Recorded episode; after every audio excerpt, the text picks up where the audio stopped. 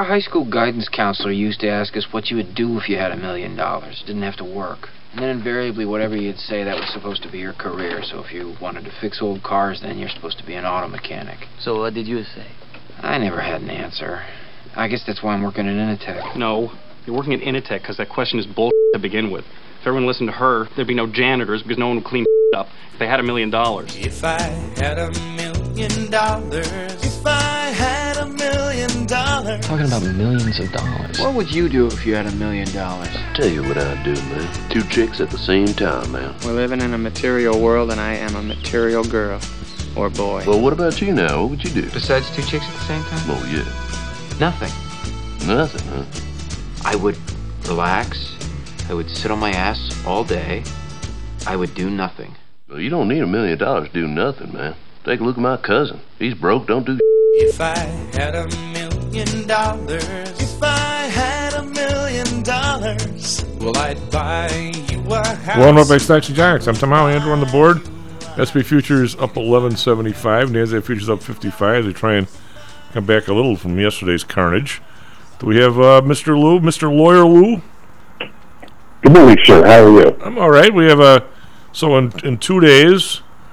First, I go vote with the intention of writing in Lou Michaels for governor, and the pen they give you is, spews so much ink it was going right through the paper and the dots, and there's no way you could have written anybody in because it just would have been a smear. They wouldn't have known it was you. So I had to vote for the Libertarian instead instead of you. I'm I'm very flattered, Yeah. very flattered that you would even consider me, put me in any kind of role of, of authority. I, although I'm I'm starting to resemble I'm starting to resemble the governor. If I got to cut my eating down for the holidays. Um, so that was one example of we can't even buy the right pens. So this morning, poor Andrew and I are coming in, and we see all these people on Elston Avenue, and I go, you know, there must be something wrong with the Kennedy, but we try it anyway because I got my escape valve like a block after we get on. We get off at Ogden Avenue. Sure enough, the Kennedy's jammed. I figured there must be some huge pileup. It turns out the guys that are are striping the, Kennedy somewhere and supposed to be going at five are still merrily striping away with like two or three lanes blocked. The thing is jammed all the way f- from like Skokie or someplace. I mean, I mean, can we? Can we? Is there any? You know, I don't know. I, I don't want to cast any aspersions at anybody because I think there's you know a lot of people need to get involved in government and and I think uh, some of the wrong people have been there for a long time. But the lady in DuPage County, she's the new DuPage County board president, the first lady and she's talking about, well, we now have a black guy doing this, and we've got two Asian ladies on the board. Lou, I don't have any, any problem with that. I just I just want everybody to be competent. I, don't- want them to be. This, this is this is not some kind of a, a, a you know a popularity contest. I mean, it, oh, oh, oh, but it is. It's it's not a popularity contest. Uh, in the she's not referring about popularity contest. What she's referring to is is what Clarence Thomas and and a number of other justices on the Supreme Court on the affirmative action case uh, raised as as a, a problem, which is why are you using visual diversity as a substitute for viewpoint diversity or intellectual diversity? And and you know we have fallen into the trap that a bunch of us in the 19 uh, late 1880s or late 1980s, early 1990s, who were working in employment law, noted, which was the idea that this that diversity as a concept is is great, but in in practical application, it, it results in quotas. Uh, because people do not want to, you know, in, in order to, to say that you are a you know a, a, a company that doesn't discriminate, and that really is uh, illegally discriminate, and that really is the issue. It's important for someone to look out in a room and see a bunch of people who who are not do not all look alike. And I I, I remember raising this in one of our one of our discussions uh, at one of my firms when we were talking about about our hiring practices, and I said, you know, to the extent that we are um, exclusively using race as a marker for diversity, you know, we are we are engaging in, in the most blatant kind of of race uh, discrimination or gender discrimination that that's imaginable, because we are assuming that somebody with a different color skin has a particular set uh, or or you know who's who's a, a different gender has a particular set of viewpoints that uh, or, or a different set of viewpoints when when in actuality we have we have no way of knowing. But but it's crucial in our in our culture now that a company be able to look out on its workforce and use these kinds of discriminating illegal discriminating methods and and everybody falls into that and that's what that's what uh, your uh, war president or board president or whatever was was you know falling into there. Um, I, I I categorically reject that kind of thing because because it it cuts against the kind of meritocracy that you would hope we would be promoting in uh, in academic and political and cultural fields, but but only seems to only seems to to work in sports. I mean, Yeah, I we, don't we don't see we don't see we don't see affirmative action hires in sports. At least at least not on the playing field. Um, you certainly do in the coaching area. That's why the NFL has introduced its Rooney Rule. But but it, it again, all of this is aimed at a at I, I think as as again as the justices pointed out, all of this is aimed at a fundamental misconstruing of, of diversity, the concept of diversity that has now you know has now run it into a into a quota system. I, I, it seems to me, Lou, that somehow we're we're putting the I don't know somehow the cart before the horse because I, bizarre as it may seem, my stepfather was a grumpy old Irish guy from the South Side, but you would think that that would mean he was somebody who was kind of a racist, but he but he absolutely was not. He was actually the opposite. Know, and he was in his accounting department. It was this is this is 60 years ago. You could walk in there and you'd swear it was the, it was the most racially balanced, religion balanced place I ever saw. Because if somebody showed up, he says, "Are you going to give me a good eight hours?" and he didn't care what you looked like, whatever. I mean, and, and, and his place looked like that. He had ex- experience in the army, and he said in the army, you didn't care what anybody looked like, what color they were. Well, I suppose maybe in those days, maybe you did care what color they were. He goes, as long as they were, as long as they were somebody you could count on, you promoted them. but but the, but the cart, the horse came first. It wasn't like Exactly. Well, and that and that is the justification when this whole diversity thing rolled out, and, and you actually heard vestiges of this argument. I mean, the people on the on the side of the universities in that that were dis- that are discriminating or illegally discriminating on that uh, case before the Supreme Court, you actually heard them roll this out, and that is more diverse work teams result in better decision making, and that's true as long as it's intellectually diverse or viewpoint diverse work teams, and they have all been put up there because of merit. And if, if that if you have that kind of diversity, you are generating, at least uh, according to the literature, you are going to be generating better decisions. But Well- but we have fallen into the trap deliberately, frankly, because this, I think this was always the always the goal of the diversicrats. We have fallen into the trap of assuming that uh, you know race race equals a certain viewpoint. And and chief, your the comments by your your grandfather of you know it doesn't matter what color you are as long as you can do the work. That is considered implicitly racist, explicitly racist. Excuse me. Now under current you know critical race theory doctrine, colorblind is is is racist. You well, I guess I guess I'm I guess I'm racist now. Race discrimination. I, I will say this though, Louis, some areas, I mean, if you went back 20, 30 years, you had to specifically push, uh, I'll say, a, a black guy or a Asian guy to get into Goldman Sachs. I mean, you you were never going to get on a board because th- you you could never get in the club. Now that that's totally different than my stepfather hiring people that showed up looking for a job because they actually showed up looking for a job. Now, and on the trading floor, I backed the first African American lady as a as a market maker.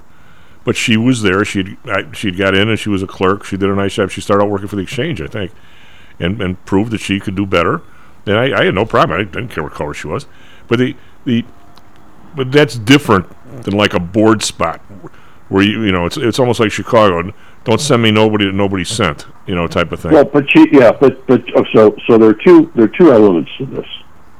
We are opposed to illegal discrimination. That is discrimination based on what we consider to be protected factors: race, gender, religion, color, uh, uh, national origin.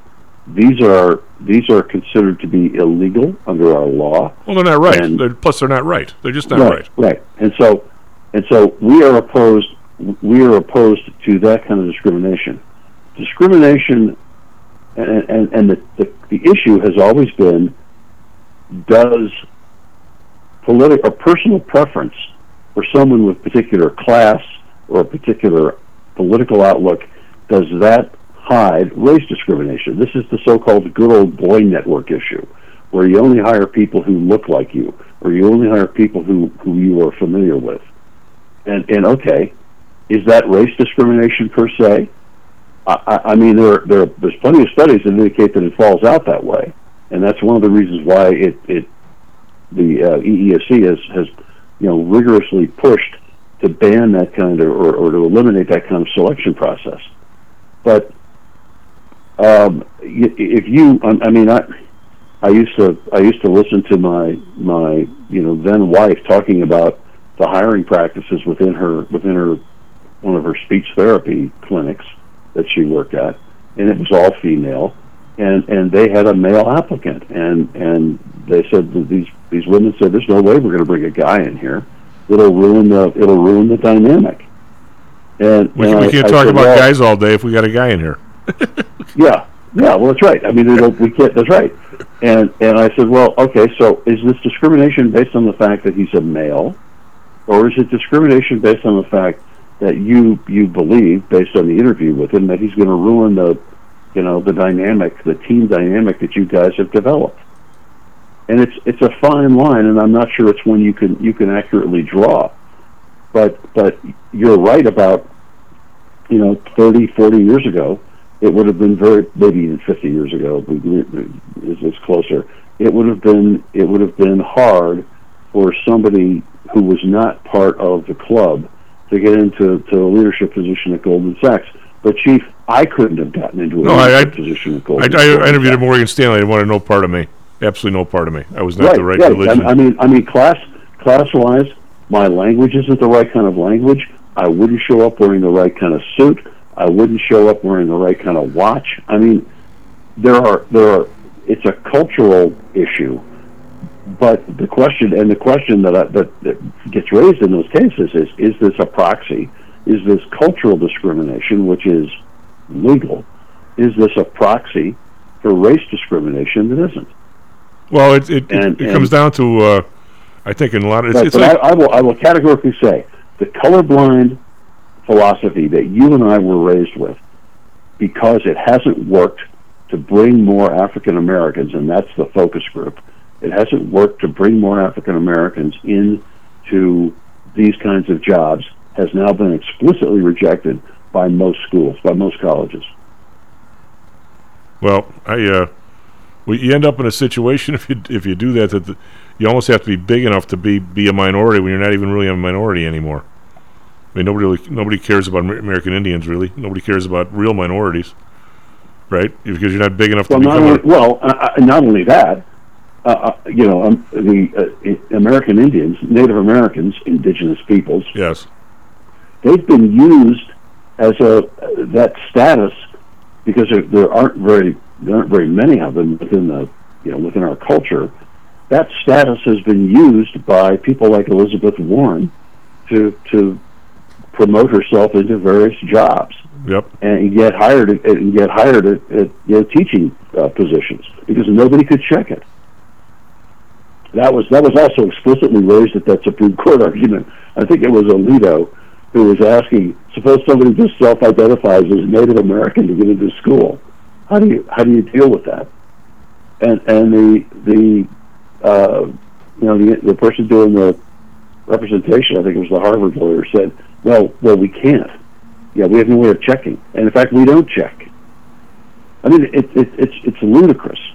Well, the the issue with with some of the um, schools, and I and I don't know, I have absolutely have no idea what the answer is, but for a long time, if you just took, especially out in the eastern part of the country, if you just took the straight the highest test scores, and you know this this is the this is the truth. It's not. I mean, you would end up with with a real lot of Jewish kids because they Well, yeah, this this Yeah. was this was the issue in the Yeah. 1920s and the 1930s. because they studied studied hard. The parents were more into education than maybe other people's parents on average. Not not specifically in some places, but they you would end up with. And people say, well, we don't really want an entire school of all Jewish kids. We want some diversity in here. Or if they just didn't like the Jewish kids, I don't know. But then all of a sudden, the Jewish kids aren't the smartest kids anymore. It's the Asian kids because they're the ones that study all day long, and not not guys like me who are up playing football every night. Uh, so, it, you know, so you end you end up that way as well. I mean, uh, so you you know you, the ebb and the flow. I mean, does does Harvard want to be, you know, eighty percent Asian? Probably not. Even though if you just but but but here's the but here's the you know here again, it's because of what Harvard's looking for is visual diversity. yeah If they were looking for intellectual diversity, they would be doing something else. You know, they would they would not they would be saying, okay, fine, we're going to look at, you know, if, if we're not going to care what the, what the person looks like, we're going to be more interested in did they come from a poor, impoverished background? Are they the first generation of their family to go to college? Which, this, by the way, fits a ton of Asian applicants. Are they? Do they have some special talent that that you know makes them stand out among their peers? Um, uh, th- there was a there was a great line in the in the uh, oral argument on the affirmative action case where one of the lawyers, excuse me, one of the lawyers for the uh, colleges was saying, "Well, look, you know, we, we can make all kinds of distinctions depending on what you know, whatever we're looking for, and and sometimes it's race, but we could we could be oh, it could be an oboe player. We could be looking for you know the best oboe players in our to, to put in our college, and and Justice Roberts put his hand up and said, "Listen, pal." We didn't fight a civil war over oboe players. well, yeah, if you if you look at just the color, you would assume that Thurgood Marshall equals Clarence Thomas, and I'm not going to I'm going to say they don't equal. Well, no. If you look at the color again, this goes back to the whole the whole diversity, the bogus diversity argument. If you look at somebody's color or somebody's race, and you assume, well, this guy had to come out of the ghetto, so and, and he's going to have a different he's going to have a different worldview than this white kid who came out of out of you know suburban Boston. I mean, who's the racist? I mean, you're you're you're making a racial distinction based on the assumption that that a you know this race has a particular background. Where in fa- when in fact most of the African American kids that are that are coming into Harvard are coming in with the same socioeconomic background as their white peers.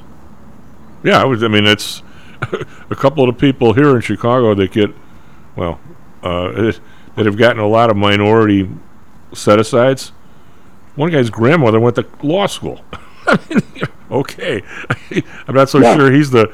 Anyway, S&P futures up eight. Nasdaq futures up 48. Come back. We're going to talk a little bit about uh, Lou's view of the markets and what's going on here. Plus, we got to talk about this Ukraine situation. Be right back, Stocks and Jocks. How much confidence do you have that your investments will make you wealthy? Do you truly know the odds? Welcome to Luckbox, the control freak's guide to life, money, and probability. Luckbox shows you how to gauge the likelihood of success before you commit to an investment or any other decision. And Luckbox is free for one year at luckboxmagazine.com/jocks. Each new issue dives deep into the current investing climate, separates the signal from the noise with relevant trade ideas, and equips you with cutting-edge tactics you don't already know. Luckbox is the essential magazine for proactive investors who are hell bent on pursuing life, luxury, and happiness through sports, fitness, travel, food, spirits, music, and a whole lot more. Smart investors don't bet on possibilities, they play the probabilities. Luckbox is $7.99 on newsstands, but you can subscribe for 10 free digital issues at luckboxmagazine.com slash jocks. Don't rely on luck. Get Luckbox at luckboxmagazine.com/jocks. Is your business being challenged by the complexities surrounding healthcare reform or other matters related to human resources management? If so, then Cognos HR can help. A longtime friend and contributor to the Stocks and Jocks radio program, Cognos HR provides its clients with a perfect blend of strategic consulting and day to day HR management to drive overall improvement in business performance. Companies that join the Cognos HR family are better able to manage healthcare costs, enhance benefit offerings, and improve employee satisfaction by leveraging our access to Fortune 500 benefits. Our innovative onboarding and payroll technology, along with our constant attention to detail, enables us to provide the highest level of quality service to our clients. Now, your time and energy can be focused on generating business and increasing your bottom line. We'll take care of the rest. For more information, call us at 630 401 8810 or search us on the web at cognoshr.com. Cognos HR, Innovation in Human Resources, licensed in Illinois and Arizona. Hello, this is Tom Howell, the Chief. Confused about investing these days? I suspect you are not alone. Investing was never easy, although at times it may have seemed so. I think one reason behind the current concern, although maybe not explained as such, is how the fluctuation in the American dollar and the associated politics is affecting your investments and your wealth. It may not be enough to make some money in your investments. You may need now to make enough to exceed the amount that your leadership is depreciating the value of the dollars you've worked your whole life to accumulate. That same leadership has seen fit to maneuver risk free interest rates to near zero. Providing positive risk averse returns in a zero interest and declining real wealth environment is by far the toughest assignment I've ever had in my years as a money manager. I'm sure that a lot of you have heard that one way to possibly deal with this problem is to invest in so called hard currencies like silver and gold. The idea being that they will retain their relative value in the face of devaluation of paper currencies like the dollar. To be honest, I have never been a gold bug. I've always had faith that having enough dollars and a good investment strategy was good enough. Now I'm not so sure. But I do know that if I did invest in gold or silver, I'd want to do it in the same manner as we do at PTI for investments in the market, with defined risk. If you feel the need to invest in gold or silver, we can do it using the same strategies that we use for our protected index program. No matter what you invest in, we feel that you need to know and control your risk. Find us at ptisecurities.com. That's ptisecurities.com. Stocks, jocks, Stocks and jocks. stocks and jocks. You are out of control. Here, right now, right here, right now, right now.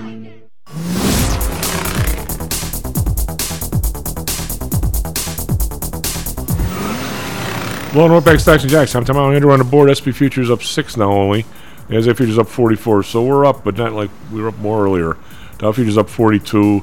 The only thing I have in the Dow doing much of anything uh, is uh, Salesforce is up a buck. We got uh, Apple up 88 cents. It was down. To, Apple's down to 135.75. So stocks have been getting really drilled. Um, over in Asia, we have the uh, Nikkei down 270. It's, a full one percent. Shanghai down 12.4 percent. Hang Seng, which took the big bounce off the 14.4 lows, heading right back south again, two days in a row now. Down 277, that's almost 2%. Barely over 16,000 at 16,081. So they still are not healthy, it doesn't look to me. Yesterday, Dow was down 646. S&P down 79, NASDAQ down 263. So we're barely sneaking back into that at all, at all with the mid, CPI numbers in a little bit here. We're in Europe, we've got DAX down 59 cents, so let's call that flat. FTSE down 7.1%. Uh, CAC around down 30.5%. So uh, Europe very slightly to the downside. Uh, the bonds down 5 basis points, 10 year rate down 5, five basis points, 409. The blend down 1 basis point, 2.16. Japan right where they always are, 0.25. Oil uh, down 42 cents, 85.41. So its brief brush near 90 is back down. Uh, Brent down 34 cents, 92.31. Natural gas down 3 cents, still under 6 bucks at 590 with the uh, liquid national gas ships still floating around the Atlantic outside of Europe waiting for the price to go up, and they're just wasting time, looks like. RBOB up a penny, 255. We've got gold down 4 bucks, but still over uh, 1700, 1709. Silver down 14 cents, but 21.18. It was under 19 a couple weeks ago. Silver flies back and forth. Uh, copper down 4 cents, 365. We've got, here's where the big danger was uh, last couple days, There's FTX, and now these guys from uh, Binance have bailed out on the bailout, so there's no bailout of FTX. Uh, Bitcoin down, at least yet, they're, they're searching f- furiously for money. Bitcoin down 66 bucks, eight- 16,422. We've got the U.S. dollar. The euro is back under a buck at 0.99. We got the pound at 1.14 roughly, so not much going on there. The the dollar is strong against the euro. It's actually weaker against the pound. Uh, Andrew, what do you got for us? Traffic, weather, sports. All right, it is uh, 6:36 here in Chicago on Thursday, November 10th. Uh, for sports, last night in the NBA, the Bulls lost a very close game to the Pelicans, ending right at the end at fif- uh, at 115 to 111. And over in Thursday night football tonight, we can look forward to the Panthers playing the Falcons tonight at 7:15 p.m. Now that's all for sports. Over to weather. Uh, right now in Chicago, it is partly cloudy, and today is going to be our last warm one for a while. Uh, we're currently at 61 degrees. For a while, you mean like the May? Yeah, I mean, as someone who likes the cold, I hope so. Oh god. but um, we're currently at 61, so maybe not too hot, but we're gonna have a high of 76 today. Um, and over in Phoenix, uh, we're currently at uh, currently clear at 51 degrees with a high of 69. Now, finally for Chicago traffic, um, we can say firsthand uh, to expect some heavy traffic on the inbound Kennedy, uh, particularly close to downtown, as construction has closed multiple lanes, so expect pretty heavy delays over there. Uh, but otherwise, traffic is built uh, a little bit more than usual on the inbound uh, expressways, but thankfully, there are no major accidents to report. That's all I got. Back to you, Chief. Lou, I got a, a quick question. What, uh, you're, I mean, you you wander in some of the circles where people have a few shekels. Um, you don't really hear about it even so much on, on the on the TV. Is there? There's nothing but touting and everything, but uh, there's some huge carnage in wealth this year in some of these stocks.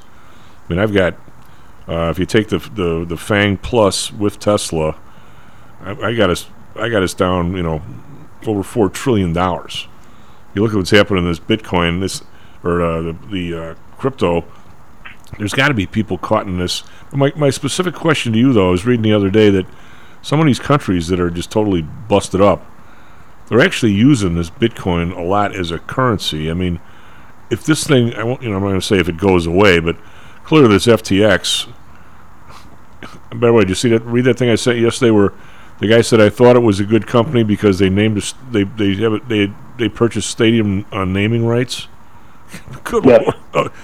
I mean, can people be that whatever? Plus, they had the the, the Oh, insignia. abs- they, ab- they absolutely can, and and I mean, FTX, F, FTX is is was sending up red flags, and and it, it was exactly the kind of company that I I dealt with back in the dot com boom when I was doing some NFL agent work with guys who had some money to invest, and who wanted to throw their money at this flashy thing and I I would say you guys need to be careful here. I would I would say no because again of your limited earning window.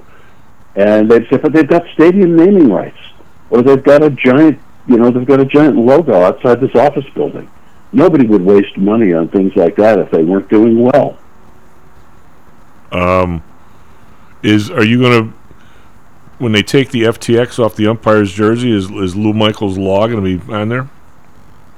Um, I, I, you know, my, my take, my take has always been, you know, if, if you see a startup company throwing money at stuff like that, uh, you you need to you need to back away slowly, and that that's that is a Michaels' rule. Yeah, it's but I, I there, there's got to be some. I mean, I, I know that you know some of the people. Thank God, the people here PTI, most of them are here because we do uh, uh, do risk aversion kind of work for people. Um, so, so even though the market going f- down is not really good for us, it's not horrible, horrible. Uh, but I mean, there's there's there's people in other spots where I see their their their sheets whether they're going to come in or not come into other areas. God, Lou, they're just just taking a bath in some of these stocks. And Let they, me let, and let me reiterate what I I said on the show in 2014 or 2015, shortly after uh, or, or after the invasion of uh, the Donbass by by Russia. And I I told you that if I was an investor, I would be dumping money into defense stocks. I would be, and this this is triply true now.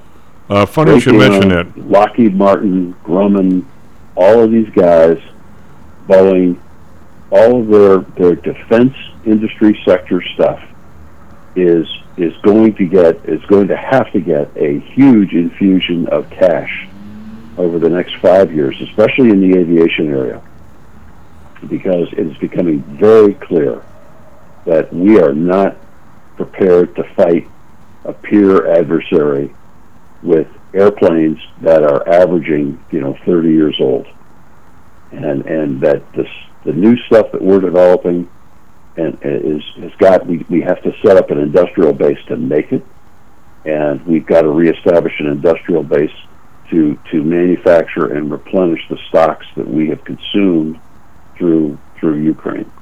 Funny you should And- mention that that's, because that's, uh, that's that's going to be a that's going to be a hard fact over the next you know the next five years. Uh, you're you're kind of spot on. Well, you're more than because we, in one of the groups that I do, uh, I do some I do the, some some sub managing of the protected stuff. But then we also have in, in these groups where guys just want to be long, and we don't we don't buy puts or anything for them because they don't want it. And uh, and one of the and we're actually doing when I say we, the group is doing actually very well this year, vis-a-vis the uh, um, the market, where the market's down, you know, 25, 30, depending on what you have, maybe even more. And uh, and and our guys were shrewd. The first invasion of Ukraine this year, they didn't do it after the Donbass part, but immediately switched over to uh, a big chunk. Let's say let's say really overweighted in the in, in the military areas of uh, you know the uh, Lockheeds and all those kind of places. And I'm going to say they're down maybe as th- a third as much as the rest of the market. I mean, I don't think they're up. I mean, if they, they're not up, up, but Yeah. but I mean, they've they've done exceptionally well by doing ex- relatively exceptionally well uh, by doing just what you talked about. Now the question is, where are we going to get all this money? Because we're getting really used to just giving people money and they don't want to work for it. And I, you know, it's it's it's not so much. I'm not talking about the the guy that's supposed to be getting the check. I'm talking about the people in the middle. I, I think it's an absolute national sport to steal all his dough on the way down to people. I just, you know, you know, I Well, let me let me let me so so let me segue that into what's happening in Russia right now. Yeah. Because in the Russian system, you do have a you do have a system in which everybody is stealing it on the way down, and and it's it's showing up in in Russian combat capability on the on the front line. So. So it looks like the Russians are, are going to withdraw from a town called Kherson, which is is on the uh, Dnieper Dnieper River, and they are pulling, given, supposedly given an evacuation order, pulling their forces back. This is noteworthy because this is the largest uh, town in an area that uh, a couple of months ago Putin announced he was annexing, and they were they were you know taking it over and bringing it under under rule of the Russian Federation, and they've now allegedly been driven out of here. So so Kherson is a because of the river behind it or its boundary on the river, it represents both an opportunity and maybe you know maybe a trap.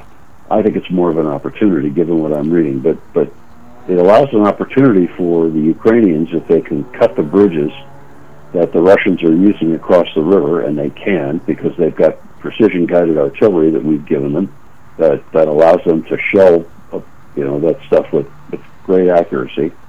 If they can cut those bridges, they can effectively um, deny the Russians an escape route and perhaps encircle and either annihilate or capture uh, you know as many as 20,000 Russian you know frontline troops that have been left have been abandoned there.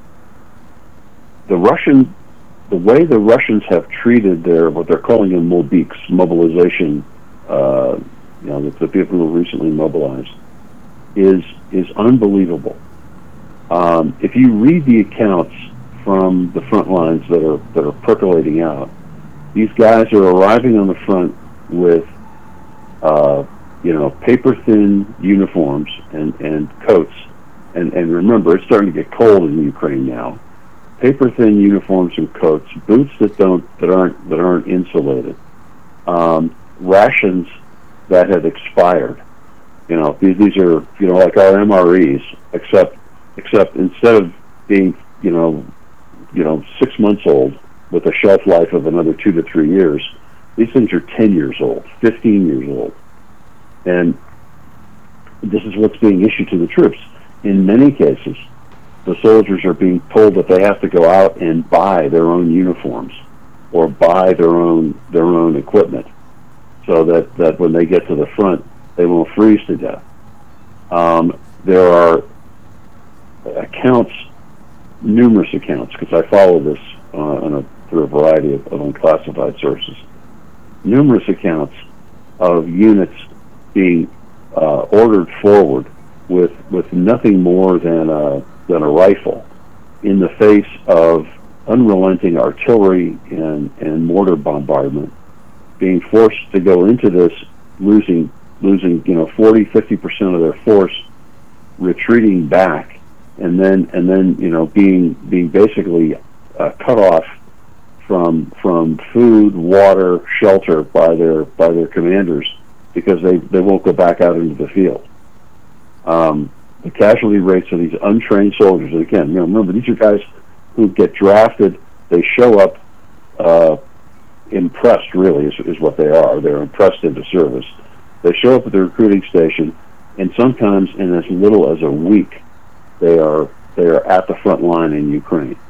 No training, no no fire support, no no integration into a unit, just thrown out there, put into a foxhole, put into a trench somewhere, where they are they are pounded relentlessly by uh, you know the high the high tech stuff that we've got now.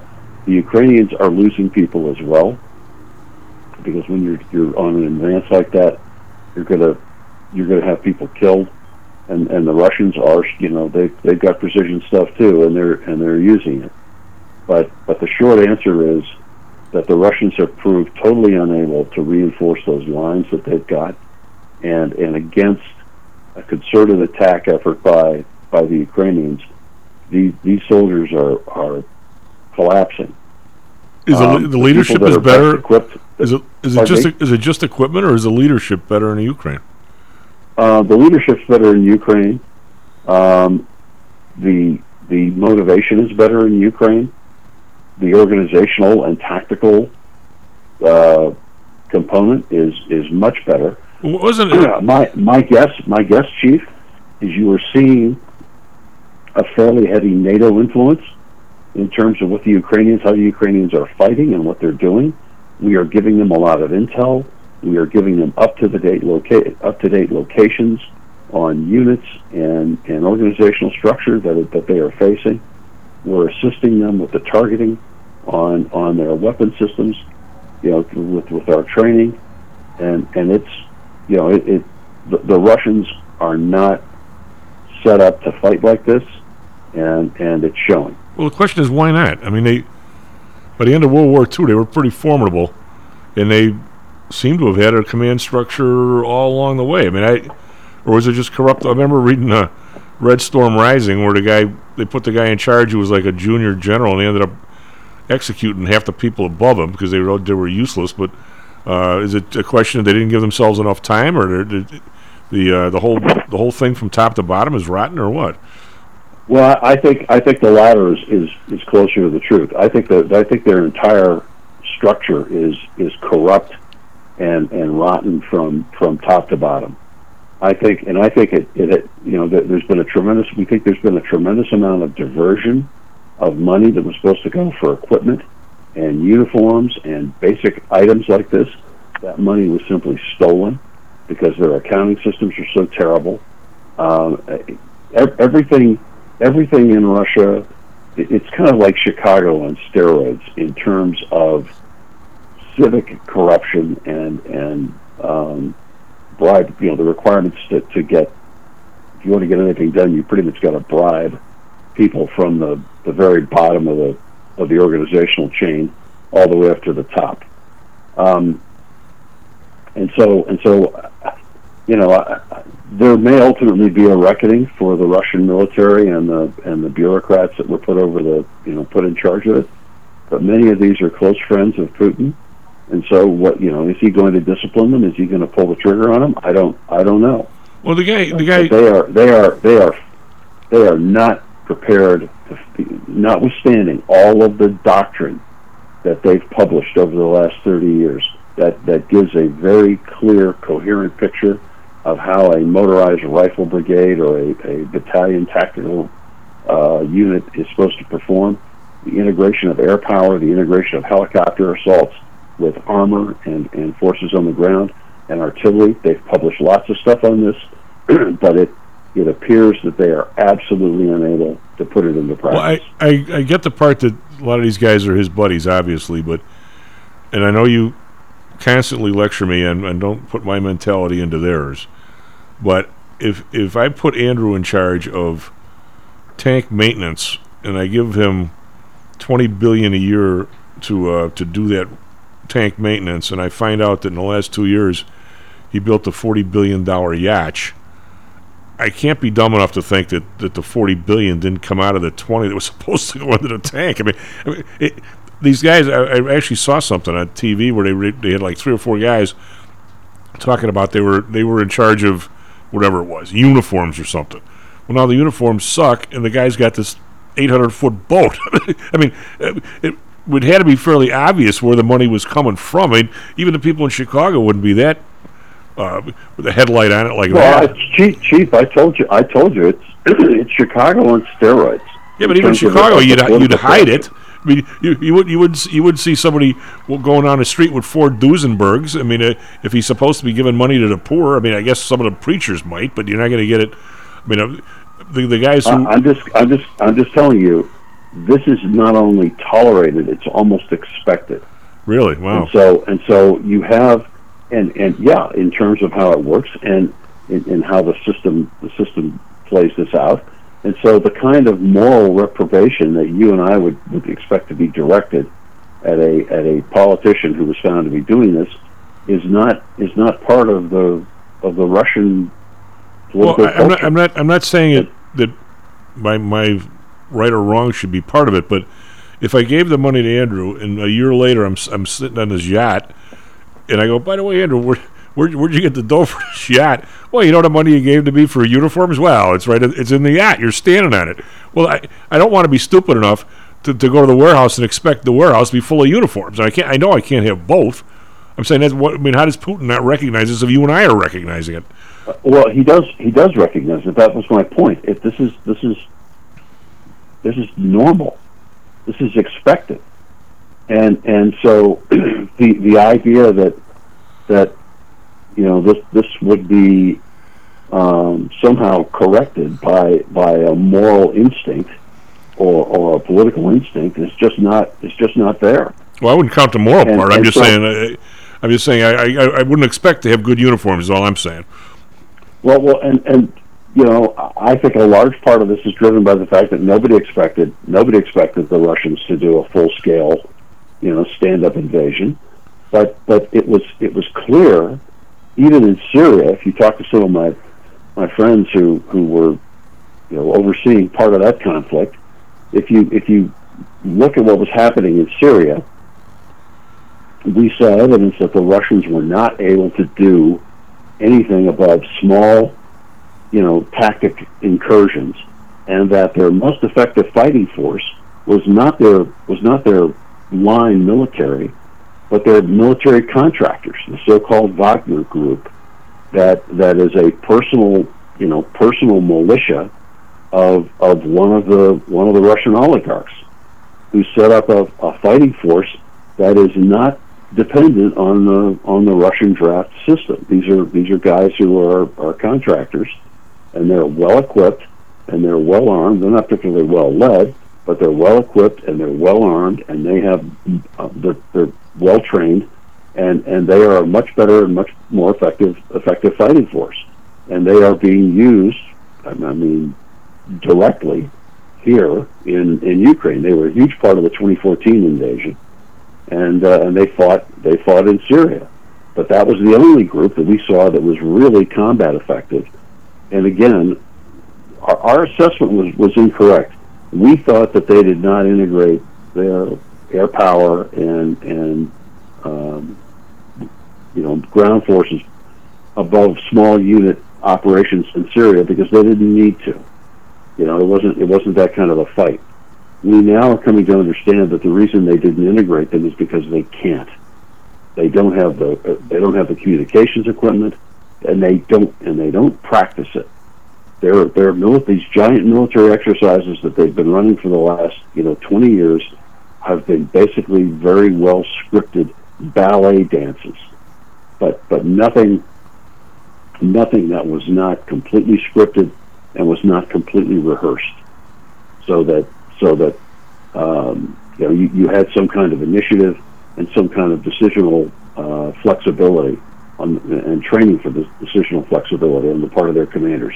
When their commanders were, you know, their, if their commanders were to be confronted with a with a different scenario than the one that was scripted, they everything broke down, and and we're seeing that play out over and over again now in, in what's happening in, in Ukraine, where where the Ukrainians have been trained, and, and we give we give some credit to, to Mr. Trump and some to Mr. Obama. The the Ukrainians have been trained by by people who are skilled in those kinds of operations and, and who know how to push down decision making to the lowest operational level possible, that is the, the senior NCOs, and, and who are being given communications equipment that allows us to almost instantly tell them, here's where the bad guys are, here's what they're doing, here's the organizational strength, here are the choke points, here's where you should hit. A little quick uh, uh, question. We don't have much time. Um, you've been, I don't think you're hanging around in Lebanon, uh, but you seem to have fingers into these places. If if crypto totally blows up, which you know I'm not predicting, but if it totally blows up, I've been reading stuff the last few days, in some of these areas where there is, they have no real currency, the, the you know the uh, the government's a shambles and the financial system's a shambles. That Bitcoin is actually being used by a real lot of people. How how extensive is that? I mean, if Bitcoin were to go away tomorrow, what is is there? I mean, is there going to be a hurting in some of these areas? It's just that's what they're using, or what? Um, I, I don't have I don't have familiarity with Bitcoin and crypto because I, I try not to get too interested in what I consider to be imaginary, you know, fairy dust, which, is is what I think of this stuff as being. Um, obviously, Chief, if, if in fact they are using it because their internal currencies have collapsed, and of course that that's what's happening. Uh, it, it'll it'll be it'll be a disaster. You'll you'll have you'll have you know civic civic unrest immediately. Well, as, as, you, as you know, Venezuela or Lebanon uh, and, and and Turkey. I mean, is, isn't Turkey's currency just exploding right now? Well, the guy keeps guy keeps lowering the interest rate. He's, he increased the money Yes. supply last year by eighty percent. He doesn't understand why his inflation rate's eighty percent. Duh, he's like he's like the people here for God's sake. Well, if if if that if if in fact you're setting up this kind these kinds of of sideline currencies, and and I would expect that to happen. That that's classic black market type stuff. Uh, I would expect that to happen. If if that collapses, then then you you've got a prescription for a huge refugee issue number one, and and and major major civil unrest uh, number two, and and of course Lebanon's been been subject to nothing but civil unrest for, you know, five decades, six decades. But uh, in Latin America, in South America, if you have that kind of a that kind of a currency collapse, you know, what do you think our southern border is going to look like? Well, I I, Venezuela I, I have not I have not. Uh, we got a dash here a little bit. I, I've not really done any reading lately. You know, bad for me. But how Venezuela is even? How do you even get on the bus? I mean, the currency is is everything a barter system? I, I'd love to do a study on it, but I sure as hell don't want to go down there. I mean, I, but I don't even know where, where I could read about it. Um, there are there are sources that you can you can find on Twitter about Venezuela that'll give you insight, at least real time insight from people on the ground. But it I mean it's ugly. It, it's ugly, and and they're they're they're getting on the bus. I, I will tell you, they're getting on the bus because they're showing up at our southern border. Yeah. Well, anyway, Lou, take care of yourself, bud. SP futures up ten now. We're actually moving up north. We got the CPI number in a half hour. Uh, Nasdaq futures up forty eight. So who knows what that's going to bring? Be right back, Mr. Danjanitas. This self directed trading is a lonely job. Online trading is not as easy as point and click. No, it's not. Everyone, even professionals, need to share ideas and think out loud every now and then. That's what I like about PTI Pro Direct. Their staff of former option floor traders really helps me choose the right strategy for trading option volatility and plan the time decay for my covered writing program. Yep, nothing can replace years of trading experience to stop you from making that dumb trade and for saving a few bucks. We've all been there and done that. yeah, I have access to all that great trading advice and experience for just a penny a share for stocks, $1 for equity options, and $1 minimum a trade. Our clients at PTI Pro Direct can call when they need a little help on a trade or just to talk about the market in general. We trade every day. We love this stuff. That's what I like most about PTI Pro Direct. Cheap prices, along with great advice from real floor traders. It's the best of both worlds. Tell your friends. That's PTIProdirect.com. PTIProdirect.com. Are you one of the millions of people who suffer with pain? Do you wake up in the morning with stiffness in the lower back or neck? Why are you using medication to cover up the symptoms without treating the actual cause? Painkillers, muscle relaxants, and anti inflammatories are not the answer. At ChiroMed, physicians are trained to detect the cause of your symptoms and to correct the underlying problem. If you're ready to listen to common sense and do what it takes to make changes in your body that can affect your health for the rest of your life, give ChiroMed a call and set up a complimentary consultation. They are located in Orland Park and can be reached at 708 403 2727. 20,000 patients over 22 years have been treated at ChiroMed, and over 90% of them have had positive results without medication or expensive surgery. Isn't it time you did something good for your body too? Give ChiroMed a call, 708 403 2727. That's 708 403 2727. Let's get you pain free and living again. Hi, I'm Audrey Johnson, an owner of Home Source Realty and a frequent contributor to Stocks and Jocks. If you're nervous about the stock market and considering diversification, or are looking for a rate of return way better than your banks, consider adding rental properties to your portfolio. Whether it's a condo, single family, or multi unit building, I can help you select a property that meets your financial needs. Call or text me at 708 349 3456. That's 708 349 3456. Or visit my website at myhomesourcerealty.com. That's myhomesourcerealty.com. Hear ye, hear ye! The Homer Broadcasting System is on the air! Stocks, jocks, Stocks and jocks. stocks and jocks. You are out of control! Here, right now,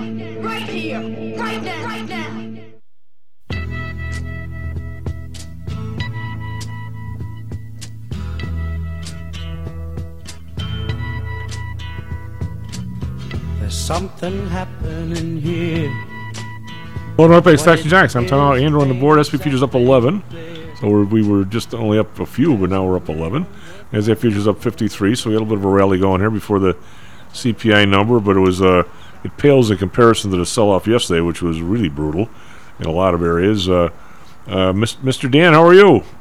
Doing good. How are you? Doing all right. I got I have questions lined up for you, like I do every Thursday. I have questions lined up for Lou regarding what's going on in the Ukraine, but uh, that was for Lou. That's not for you. You know, you got to the uh, he. Uh, I'm still kind of thinking about some of the stuff he said. So, uh, pretty interesting what's with the Russians and the, how you know so a lot of the money was pulled out of the system and everything. But anyway, um, we had Russell on yesterday, and he was talking about how he he sold everything out like six months ago. Uh, and he, but he's not, you know, he's not a market time TV kind of guy. He's a he's a professor that knows a real lot about volatility in the markets because he's worked for OCC and those kinds of places, and Options Institute, uh, and, and just a general.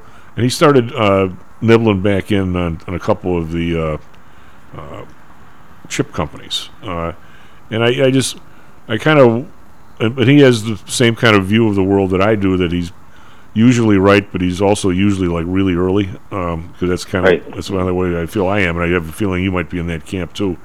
But Yeah. I I'm, I just kind of I'm I'm really at a at a loss for this one, Dan, because every when when uh, I started the business, like Dow was like 800, and I was bullish. I thought interest rates were going to come down, and uh, you know you didn't want to be short at that level. Uh, you know you, you wanted to be a little bit long. Well, I was right, but it was it was a year and a half before we did any kind of move at all, and because we just things just had to play out, play out, and I you know I was young and I thought, wow, if I feel this way, it's it's going to happen pretty quick. Well, that's been knocked out of me over the years since then. But I, mean, I but we also in the last I'm going to say 25 years, every time we've had some sort of a market sell off of any kind of magnitude, it's not been that long. It's been you know three months maybe, or 18 or whatever. Long term capital was way shorter than that. There were there were times, but every single time there was this day where you hit this V-shaped kind of bottom, where if you bought there, in three weeks you're you're fat and happy and, and you're and you're buying ranches. And I I just wonder if this time, by the time all these layoffs play out, by the time I, I don't see any real way around this housing area being a debacle at some point here if we if we start laying people off because of the people sitting with three percent mortgages and now they're seven uh, or seven and a half. I I don't as we used to say on the trading floor. I'm not so sure this is going to be a V shape. If you start nipping here like Russell, I'm not so sure you're going to be wrong. I'm not so sure he's not like two years early. Like we're going to have this massive, they used to say on the trading floor, a bathtub shaped recovery. this big old bottom right, of it. yeah. Uh, yeah, I would, you know, I I don't disagree. You know, I I think Russell obviously did a, you know, something that made sense, and like you said, probably a little bit early. You know, chips are probably a decent sector if you're going to start nibbling in, but you know, I certainly wouldn't want to be nibbling on crypto right now. Um, no, no. In fact, I think it's going to take a while for that whole situation to uh, play itself out. And we weren't nibbling to start with because it's just not our thing. We're more income focused, and we're more, you know, we are longer term focused. But yeah, hitting these bottoms and try to time them is really difficult.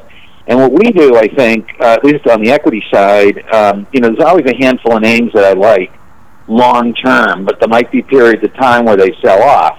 And it's during those sell offs that I'll go back to what I know best and go back to what, what I think has like potential to continue to increase. And you know, just you know, a couple of ideas that we have talked about very quietly, but we have talked about always having a position in silver and gold. And those, you know, those um, commodities have have had a nice little run in here, and probably will continue to. You still look at their, you know, their long-term performance. It hasn't been exciting, but it doesn't have to be. Um, so as the dollar weakens going forward, the dollar is at all-time high. You know, those those are like some. That's one area that I wouldn't say it's at the bottom necessarily, but it's fairly close to. They've been fairly close to the bottom, you know, the past year. So, um, and that's just a, a question of patience. I think that those will be good diversifiers, like they have been a few days over the past week. The other area that I've talked about on the equity side uh, are these infrastructure stocks and very surprisingly, there was there was little or no discussion that I heard, at least, um, surrounding midterm elections about the infrastructure stocks and and you know putting money into the into that part of the that part of the the economy. Um, and yet, one of the stocks that we've talked about a lot over the past was MasTec, and MasTec is is a company that does. They originally were um, set up to uh, redo infrastructures or, or come in after like bad storms. And then they branched out and started doing maintenance for pipelines and maintenance for cell towers. And um, so they had when the when the the news about the the pipeline expansion was was um, you know going to be cut or at least cut back, that stock fell. Um, but recently, like just in the last few weeks, it hit 90. It had fallen down into the 60s and that company is extremely well managed. It's a What's company that has is in businesses like What's the symbol, Um? What's the symbol? MTZ, MasTec, M-A-S, Mas is the guy's uh, last name, um, M-A-S-T-E-C, but ticker MTZ. But but I guess what I'm going back to with this company, and it also somewhat to our conversation last week, is there are companies that are really well managed, that are really well positioned, um, and that do truly have diversification. So there will be growth in cell towers. There will be growth in the maintenance of cell towers, which is really a bigger part of their business. And they've been very wise to move to those areas or move to, to that to those sub businesses, if you will, um, that have the best um, upside in various environments. So that would be a name, just an example of a name that I think may have hit that that bottom of the V and is is is going back up again. Um, but I think a lot of those names don't end up going back up. And I think, when, especially the names that we, you know, heard about yesterday with with the crypto, um, you know, that there's some of those that just kind of go down and just for long, long periods of time, or maybe never, um, come back up again. And I think as an investor in this environment, you need to do extra homework on those things because we are definitely in a risk-off environment. And as you pointed out clearly, um, when you're looking at rates continuing to go up, more pressure on um, the housing market, more pressure on tech tech firms, more layoffs coming in, in the tech sector, um, more contraction coming in our economy. You're not seeing um, opportunities for you know high risk or you know aggressive stocks in here. So I think you know if you can get four and three quarters on a one year T bill, and if next month it it's jumped it jumps into the fives, which I strongly believe it will. Um, and sit in uh, some three month T bills at four percent, and then add to those names that you like as they do have these sell offs. Um, I'd say stick to those names, but trying to kind of buck the trend doesn't make sense here. I think you just have to start with the um, understanding that we are in the, as I've said several times, the contractionary period of the cycle, and it's tough for, for new businesses to um, get started or to expand in this environment. I notice how you artfully dashed around both the recession and stagflation words. well, the interesting thing about the recession, I think we've technically been in a recession, and now we're technically sort of on the verge of one. Um, you know, we by definition, and there, you know, with the way most economists are talking now, with the jobs numbers being the primary focus on whether they're willing to go into um, defining recession as as you know a general slowdown in the economy. Um, that you know we're I don't think things get better. I think this this contractionary period continues, and I don't think that things. I don't think we get into depression. Um, we do have some some headwinds overseas, but what I've noticed lately is a lot of the focus on on um, U.S. based companies isn't bad. And then, you know, as we talked about with that one idea with those Ford bonds, you can Yeah. get currency exposure other ways than using, um, you know, than trying to be invent. You know, you don't have to be too inventive in this environment. Dan, why uh, exposure overseas and why haven't Yes. uh, I mean you obviously get a chance to a chance to it's not like you're dying to do it, but you get presented people's statements. Uh, you know, a, a lot of investors and I just I, I shouldn't have done this. I don't know what possessed me to, but about 14 days ago I went through the list of Fangs and the Fang Plus and just looked at the amount that they were down this year in terms of market cap. Dan, I absolutely, I, you know, the, the biggest shock, the biggest person I shocked was myself. I had no Mhm. idea that they were down that much. We're, uh, we were talking, we're talking Yeah, three yeah. three trillion dollars, and in the next eight days they were down another five or six hundred billion. I was bounced back a little bit on that, but not as after yesterday, maybe not. You had Tesla to that. You're talking over four trillion dollars. We're talking six stocks, and you and I can name 50 others that were way up and, and they're way they're down 80%, not worse than these things. Why? I mean, it seems like this is the most silent wealth. Somebody pull the plug on the wealth in this country. It, no, nobody says a word about it. Everybody on TV's touting these stocks like they're still. I mean, for God's sake, Amazon was 111 when I did this. Now it's 87. It was two weeks ago. Right. You know, I mean, I mean, we're and we're talking. These things have you know billions of shares outstanding. I, it, I don't, I don't, I, I can't believe what the contraction must be, and yet, and yet you don't hear. I mean, I, I look at the numbers. Like I said, I was shocked, and I mean, I, first of all, I don't know what a trillion dollars looks like, but uh, but I mean, I when I shocked myself, I was really shocked. I said, I don't know, talk me out of this. Uh, my my psychological uh, guru here when it comes to this stuff, but th- there's carnage all over the place here. I, I absolutely agree with you on that. I think that you know we just as the economy has grown, you know, just we're, we're talking about contraction, but we're only talking about a contractionary period very recently. Prior to that, the last decade plus, the last say twelve years, we were in an expansionary um, period, and most recently, prior to the sell-off, we were in a you know a very steep expansionary um, period, and and you know cutting corporate taxes and all that. I think kind of helped to accelerate that that expansion. So, yes, you do put an extra zero or two on those numbers, which would mean if they become losses, if while they're gains, and when they become losses, those they still have those other couple of zeros at the end.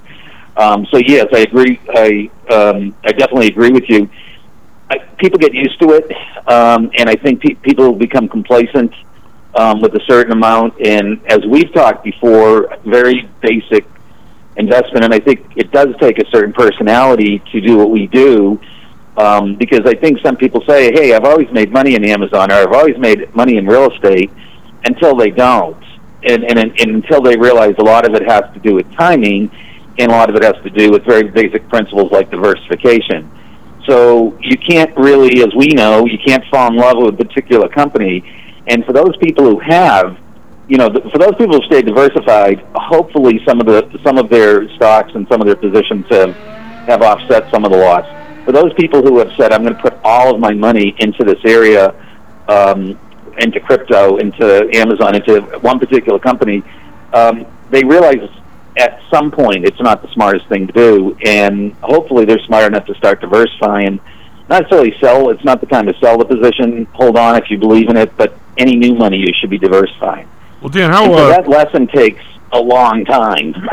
You know, Well, that people- takes more than a business cycle, and we've just had this very expanded, this very expanded business cycle. So, I think it's been hard to get in the mind of investors um, just how much things have grown. Just you know, like you were talking about adding. Now we're talking in the trillions.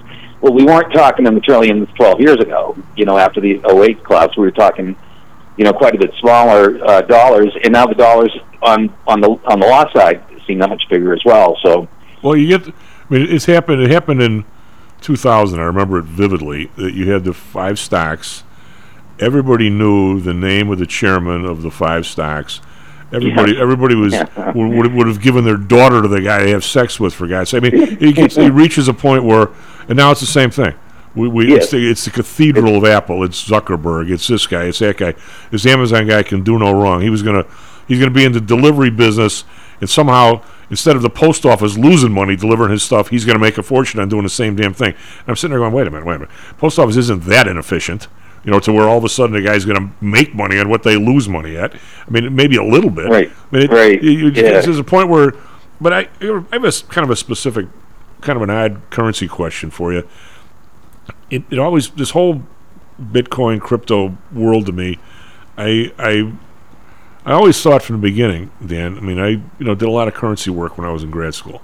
I did. I mean, that was one of the studies that I, I did, and we did a lot of you know, you know, currencies and, and concentration camps and all kinds of studies that people did on various things. And what I don't quite get about this whole mess to this day, and I hope you can maybe answer me, at least help me out, doesn't surprise me at all that with the, the central bankers doing their their crap and, and basically lowering the value of everybody's fiat currency. And, and you have big com- countries in the world, China and people. They're not my fan. I'm not fans of theirs, but they probably are are sitting there going, "Why- "Why do we keep using this damn dollar uh, when these guys are manipulating it? Why don't we?" It would, in other words, it wouldn't surprise me if somebody were to say, "We're going to have a world currency, and it's going to be based on." You know, a dollar's worth uh, a, a cup of oil or, or some, something stupid, but at least, at least something where you know what you got. How's that for Right. a and, and and we're going to have a way where people can do business in this without the U.S. Treasury knowing every single time somebody wires some money or does something else. We don't want them in, in our drawers. We don't want British people. We want to have a currency where we can do business with. I'm not just saying all drug dealers. I'm saying anybody. We don't want these guys looking at every single transaction we do. And we and by the way, we're going to have a world-based currency, and it's going to be based on oil or diamonds or whatever, whatever you damn well think it's going to be, but something. How did how did it get from there to the currency itself itself becoming like an alter, uh, like an artificial stock where you bid up the price of the currency when it's based on nothing? If it was based Yeah, on oil, you know, I, I don't see how did how did we ever get here? Why, why, it's not, and that's really, I think that's the downfall. I think that Yeah. that's why it's gotten hit so hard because it, that wasn't the intention. I mean, having a global, um, you know, a global um, currency, a digital currency, you know, a less regulated currency. You, you, you were using that um, as a tool, like like money, money's always been used as a tool, but but not so much as a, as a business that you invest in, which is what it, it's ended up becoming, or an industry, if you will, that, that you invest in, or, or some people even call it an asset class that you invest in. And you hit it. I think you hit it on the head, and I think that's why that is a good part of the reason why we're seeing this tremendous sell-off. And this sell-off, by the way, didn't just happen the last few days. I mean, this sell-off happened when we went into that risk-off mode, and it got hit, hit worse than anything else. I think for those investors who've been around for a while, we know that um, you know there's there's a workout period or a time period for things to you know you need some years of experience. You need a couple of quarters of, of earnings. You know you need a, you need a you need a team of people and not just one person. You need a culture to evolve within that organization, and not just a you know one person coming along and and um, you know and then leaving um, and going on to the next thing. So it's in order to be a good long-term investment, I, I think it has to be um, something that's well thought out of, well thought out. No, the problem with not having it regulated, and I don't believe it should be, but the problem with not having any regulation in it is that you also don't have people sort of monitoring it as as it as it as it evolves.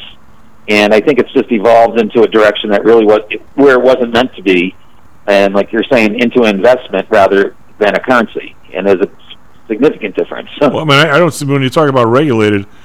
I think you know, again, the simplest one I can think of because I see all these big oil, storage tanks in northern Indiana.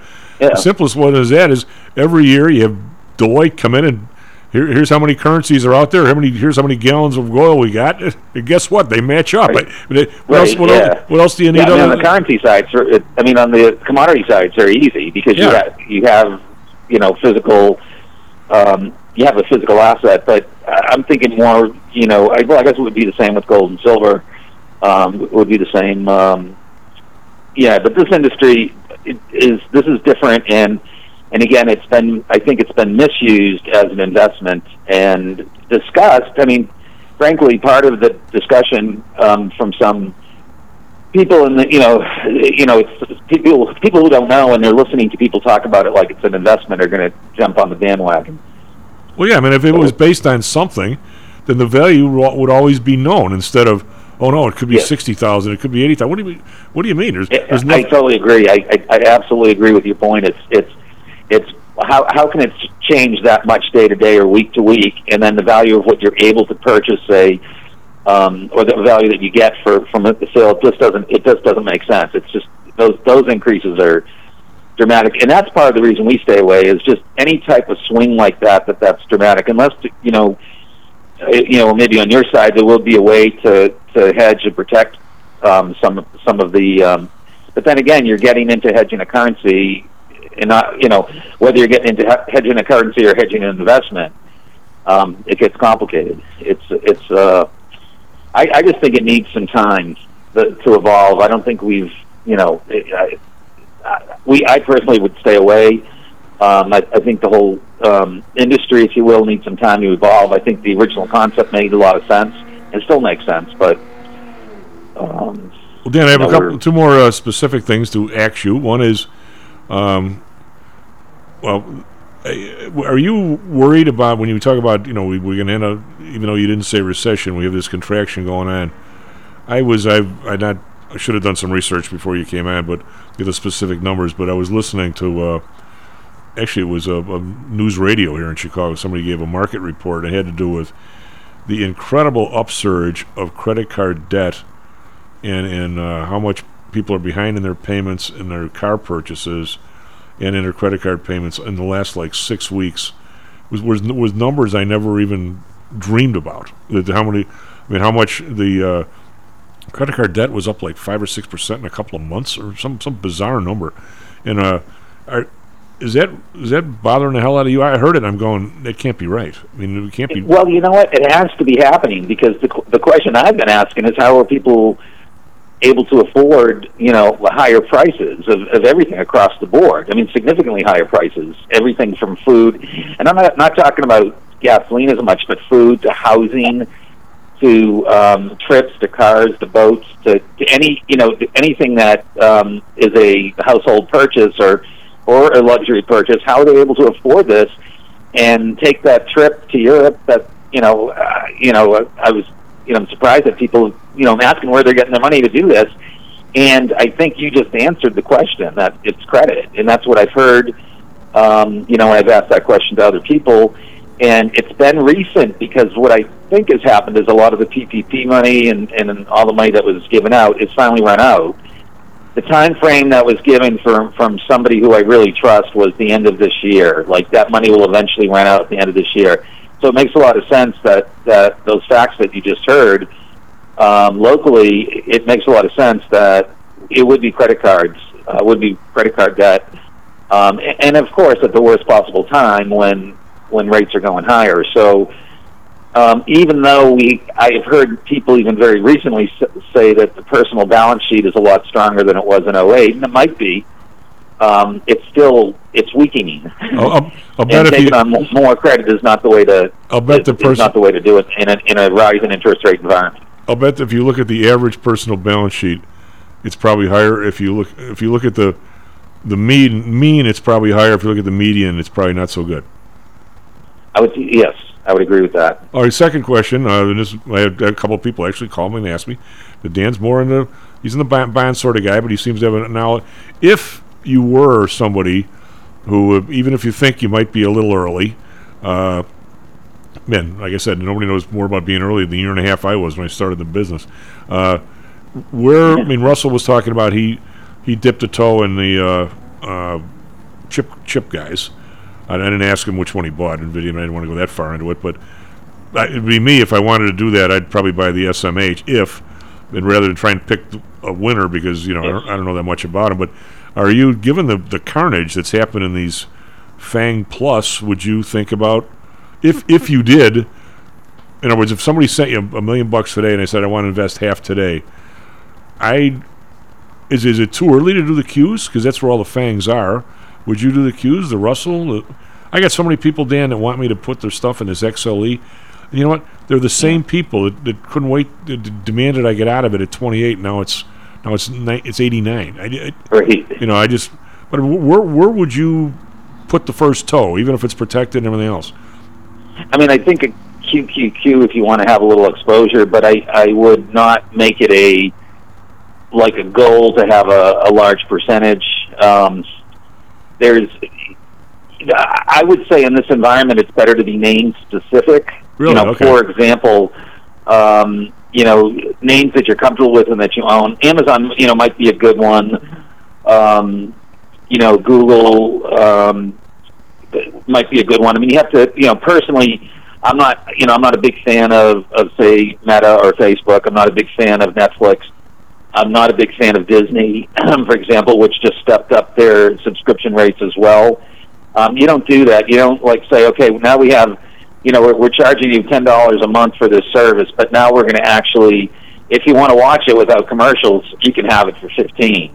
And that's a lot of people are going to get turned off by that. The same, the same thing with Netflix. So I think understanding the businesses and stepping in, stepping in to have exposure, yes, to a sector that because you, you don't want to be left behind, but uh, but stepping in in a way that you might have more exposure to to a certain segment uh, or certain few names that you have um, more confidence in and a higher conviction.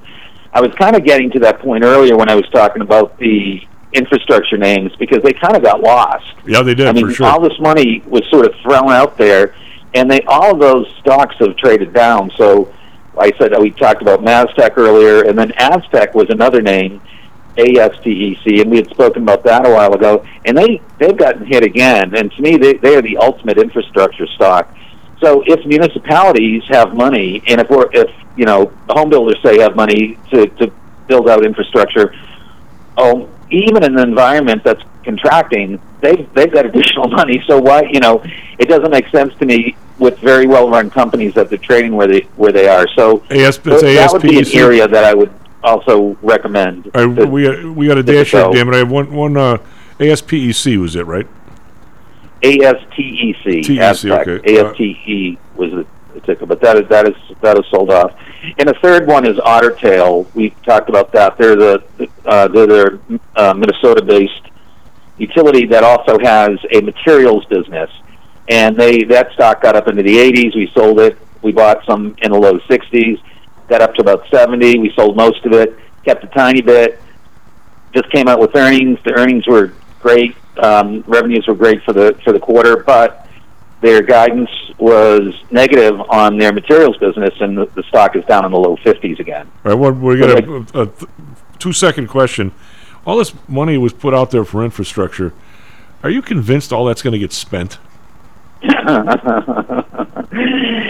um, yeah, honestly, I I don't know how, and that's my biggest question: is who gets it, and how does it get spent, and in what time period does it Yeah, get spent? I- and that would be the biggest question I would have for any anybody who has their hands on it, or, or any government that is given this much money. I mean, I you know, I I, I want to see it. I want that's where I want to see transparency.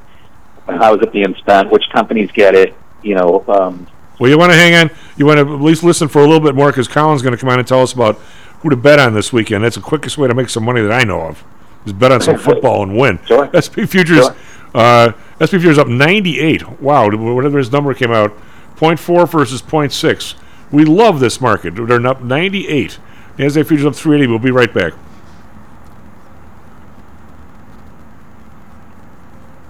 How much confidence do you have that your investments will make you wealthy? Do you truly know the odds? Welcome to Luckbox, the control freak's guide to life, money, and probability. Luckbox shows you how to factor in the likelihood of success before you commit to an investment or any other life decision. Your brain is smarter than your gut, and that's why you owe it to yourself to read Luckbox. We've made it easy because Luckbox is free for one year at luckboxmagazine.com/jocks. Each new issue dives deep into the current investing climate, separates the signal from the noise with timely, actionable trading ideas, and equips you with savvy investing tactics you don't already know. All while exploring how to live your best life through music, spirits, food, sports, travel, fitness, and a whole lot more. Luckbox is the essential magazine for proactive investors who are hell-bent on controlling their financial futures. It's for overachievers and alpha types who don't buy into Wall Street's investment gurus. It's for mavericks who believe in life, luxury, and the pursuit of happiness. It's for you. Smart investors don't bet on possibilities, they play the probabilities. Luckbox is $7.99 on newsstands, but you can subscribe for 10 free digital issues at luckboxmagazine.com/jocks. Don't rely on luck. Get Luckbox at luckboxmagazine.com slash jocks. Hello, this is Tom Howard, the Chief. We've talked a lot on the show about risk and suitability, about how your portfolio should match your age, income, and risk appetite. It's been hard for investors to maintain that suitability in the last several years due to a Fed strategy that has driven interest rates to virtually zero. You may have even heard that the Fed was trying to drive conservative investors to a riskier portfolio on purpose, for whatever reason. I'm sure you are aware of investors that took some increased risk, such as longer term fixed income securities, and are now unhappy with that choice. At PTI, we've always stressed total portfolio risk awareness and tried to minimize chasing returns in a tough environment. Well, now it looks like maybe interest rates are moving more towards historical levels. Everyone needs to be aware of what that continued movement might do to your portfolio, both good and bad. We also have a stock market that seems to have stalled, at least for the short term. I think it's time for everyone to take a serious look at their goals, their risks, and their portfolios. Do they match? If not, we can help. We have a signature protected index program. We have ways to hedge against interest risk. We can make that portfolio right for you again. Go to PTIsecurities.com or call us right now. The market can change very rapidly. That's PTIsecurities.com. Hi, I'm Audrey Johnson, an owner of Home Source Realty and a frequent contributor to Stocks and Jocks. If you're nervous about the stock market and considering diversification, or are looking for a rate of return way better than your banks, consider adding rental properties to your portfolio. Whether it's a condo, single family, or multi unit building, I can help you select a property that meets your financial needs. Call or text me at 708 349 3456. That's 708 349 3456. Or visit my website at myhomesourcerealty.com. That's myhomesourcerealty.com. Stocks, jocks, Stocks and jocks. stocks and You are out of control. Here, right now, right here, right now, right now.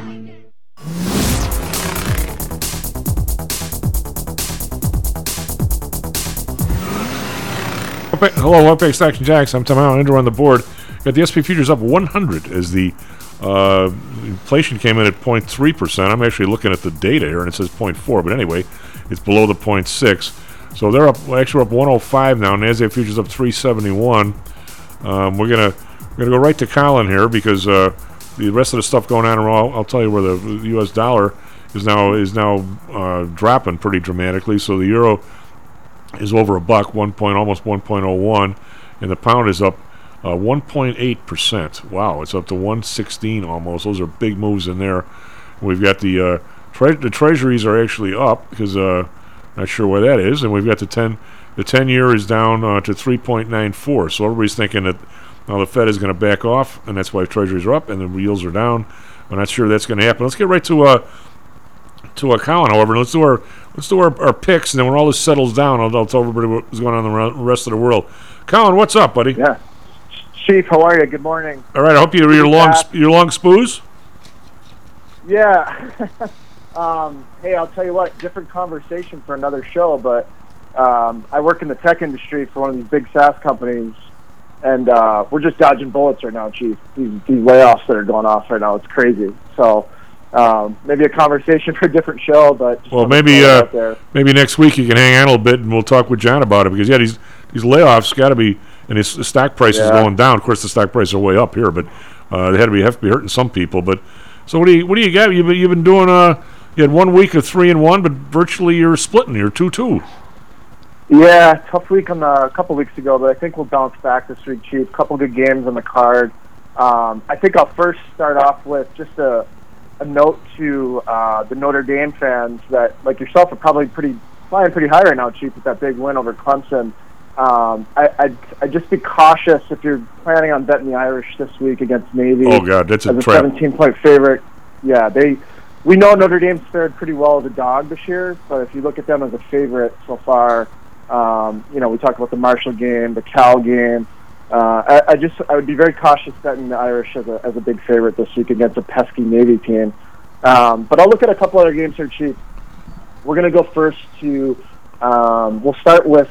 I have targeted basically the uh, Arkansas Razorbacks as a four and a half point, or excuse me, three and a half point home favorite right now uh, against LSU, who comes off that huge win. Old friend Brian Kelly comes off that huge win against Alabama. Um, but a terrible spot here for LSU as they go to Arkansas with a noon start on Saturday. This is an Arkansas team I think a lot of people thought, including myself, would be pretty solid this year, but they got off to a slow start. And um, KJ Jefferson, their quarterback, who I, I think a lot of people thought might be in the Heisman race, he got hurt a little bit, but now he's starting to pick it up. So great spot for Arkansas here. We'll take uh, we'll take them as a three and a half point home dog against old friend Brian Kelly Chiefs. And then second game collegiately, we're going to look at the Auburn Tigers, uh, the short one and a half point home favorite against uh, Texas A&M. Look, I know we spent probably way too much time in the segment talking about Jimbo Fisher and Texas A&M, but they are uh, they're three and six now, Chief, and there's going to be, I'm guessing, a buyout at the end of the season to get that uh, hundred million dollar contract. It's been an absolute disaster. So we'll go full fade on Texas A&M. And uh, oh, I don't know if you remember a guy named Cadillac Williams, the old Oh, yeah. Auburn running Oh, yeah. back, but he, he's taken over as the interim head coach for Auburn, and they're starting to play pretty well. So she plays there in college, and then just two more in the pros, Chief. We're going to look at um, the Cleveland Browns are headed to uh, Miami this week, also as a four-point underdog. Um, the over/under on that one's 48 points, and as we saw last weekend with Miami, they can score, uh, but they don't they don't get a lot of stops defensively. Uh, quite honestly, Bears should have won that game. I thought Oh, yeah, they got yeah. kind of hosed at the end on those defensive pass interference calls. So look at the over 48 there at uh, minus 120. And then last play, Chief, will just be uh, Tennessee Titans money line, uh, minus 130 against the Denver Broncos. Um, Mike Vrabel's done a heck of a job with Tennessee. They lose they lose Tannehill, their starting quarterback. Malik Willis, their backup, comes in, and uh, they should have beat the Chiefs on Sunday night as a 14 point dog. So we'll stick with the Titans as they uh, they continue to ride hot and basically cover and win almost every week. Hey, uh, a quick one for you for my conspiracy. Then we I got to go off to John. But hey, next week if you can, why don't you plan to stay stay later? Let's talk about these layoffs because I mean, John and I would love to opine on that. On we're, and we're not as close to it as you are. But I saw that ridiculous nine call in the Bear game with like a minute left, right? So then, but the, but the game was over at a three o'clock time by by a bit. So then I, I switched to the other channel to see if there was another game on, and I think it was was it Buffalo or somebody was playing. It was like a minute left in that game, and the same thing happened. somebody somebody got Right. totally undressed, and, and there was no call because they just wanted the game over. It seemed. I, I, I'm I'm sure it's not that, but it sure is one after the other. I'm going. What what's going on here? Yeah, Chief. There's actually a there's a group on Twitter that does um, they do replay reviews for every week, and the two defense the defensive pass interference call against the Bears, and then the offensive pass interference call that where the Bears receiver just got tackled, Yeah. um, uh, and there was no call. Those were actually reviewed as the two worst calls uh, of last week in the NFL. So tough. Uh, Bears still cashed the ticket as a dog, but if you had the Bears in a money line parlay as a dog, which a lot of people did because we thought they could pull that game off, which they could have. Um, yeah, tough luck there. Well, th- uh, so next week let's uh we'll, we'll talk to your your buddy. We'll we'll, we'll plan on it because I want to I want to hear more about what's going on in those areas. Uh, but thank Sounds you, good, bud. Chief. Talk at you next week. All right. Uh, we have S- S&P futures up one uh, one ten, Nasdaq up four eleven. Everything's okay now. We're going to go back to one and a half percent interest. Everything's going to be cool, easy money. John, if you believe that, I got a bridge for you, bud. Yeah, keep talking, Tom. I got a serious bridge if you believe all that. I, I don't. I don't get it. yeah, it's, it's uh, well after yesterday, I guess anything looked good. Maybe I don't know. Yeah, well, I mean, yeah, yesterday was well. We've we've come back all that. We've we've we've eaten it all up here. Um, so we're up on up more we were down yesterday. I I'm just sitting here looking at the uh, changes on this stuff, and let me let me zip down to see what they've done to housing because that's always one of my my things that I I, I look in here. Energy, uh, we got energy down, uh, actually up one one. Uh, one what we got? It's up one percent last month, so it was actually up on adjusted change September to October. You got energy up, uh, actually a full percent for God's sake, um, which is a lot. As we've seen the gas prices go back up, but I'm thinking the the, the big one here that we're talking about has got to be housing, uh, medical care. We don't even go. They don't. They don't deal with that at all. But uh, shelter. Here we go. Um, owner's equivalent rent of residence up 0.7. Uh, rent of primary residence up 0.8. So I don't. I don't see where they're getting this 0.3 number or 0.4. No. Those are those are big numbers. I mean, they're well. They but here's the here's the thing. They have rent of primary residence as being seven percent of somebody's basket. I mean, I, I want to know anybody who pays rent and and only seven percent of their pay is rent. I I, I, I mean, I, where you living for God's sake?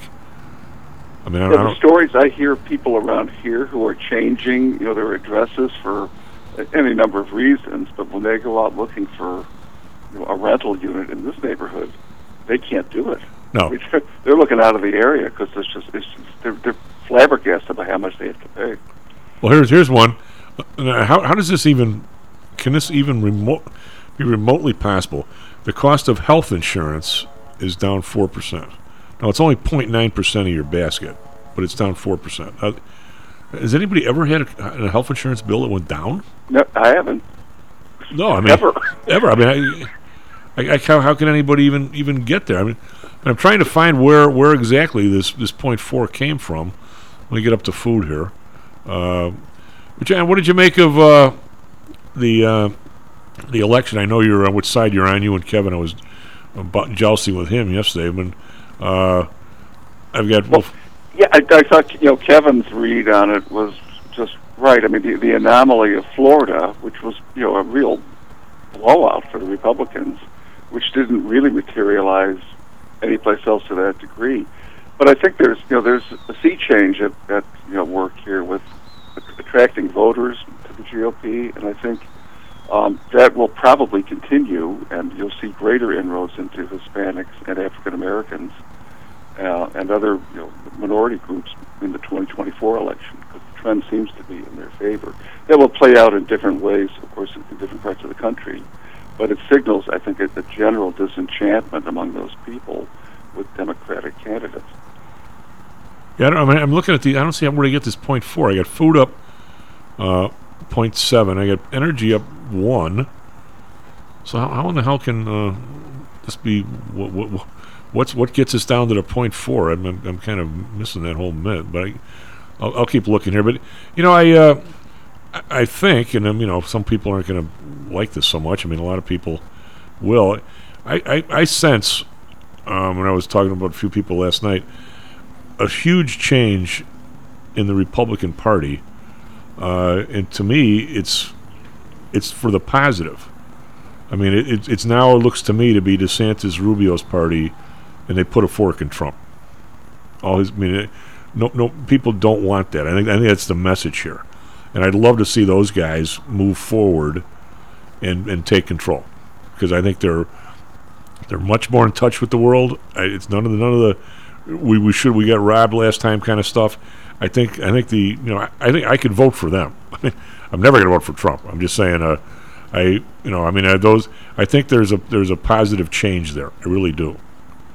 I, well, and of course they're not the only ones who want to see Trump in their rearview mirror. You know, there's a lot, lot of other people in the party maybe who have given him lip service, but they really never trucked with him and didn't see him as the future. And of course, you, you really no party wants the future to be you know a 78 year old figure um, with the expectation that that's going to you know be you know the, the, the way the party's going to be in four to six years.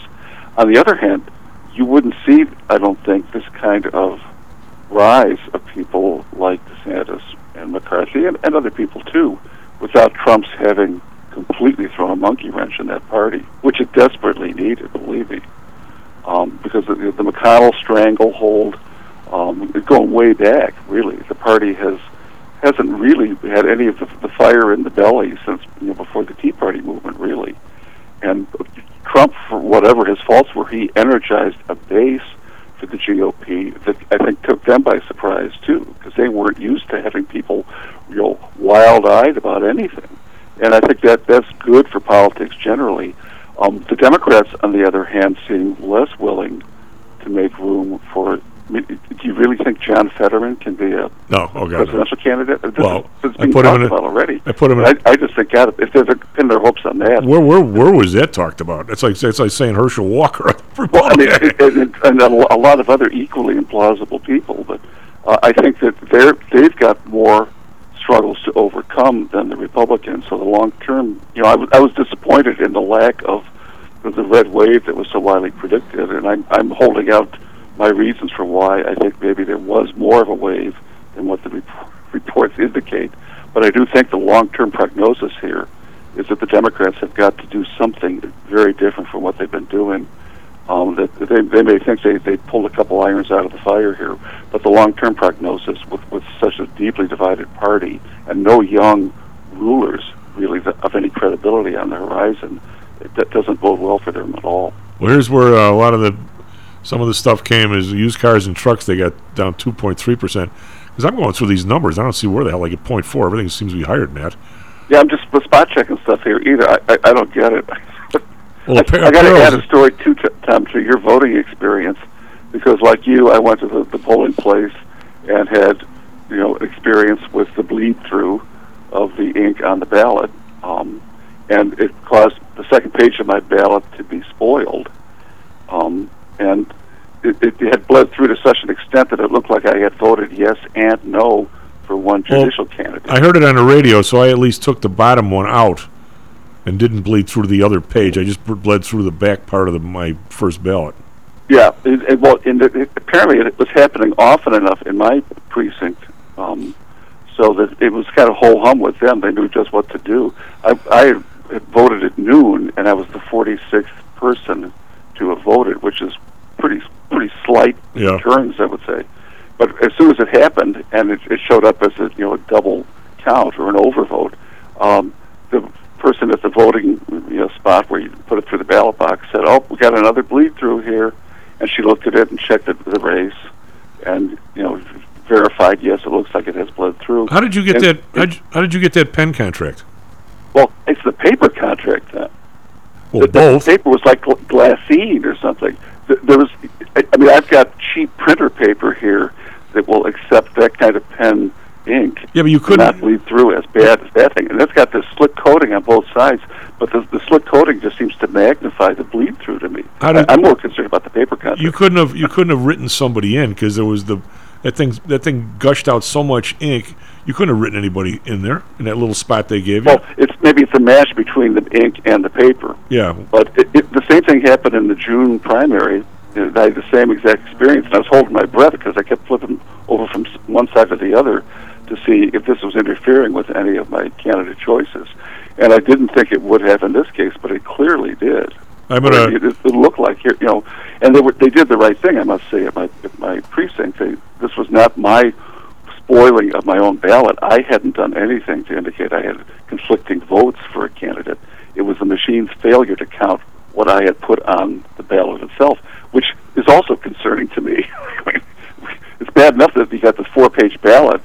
You know, I had to re- redo the entire second page of the ballot, and they gave me the spoiled ballot back so I could copy all my choices, which didn't really make it any faster in some ways. But um, I don't like the fact that you whatever you vote for, it doesn't get tabulated as you No, placed your I- vote. yeah, That- that's that's that's a really bad omen. I, uh, you know, I'm, I, I don't know why I'm looking at this thing continuing here, Jan. While I'm listening to you trying to do double things here, I believe these energy numbers. They got one percent up. Okay, every single one in here is up way more than one percent. How the hell are they getting? They, they, they somehow they've got gas and electricity down on the month. Where, where is where has ever that been down? what are they? Who are they kidding here?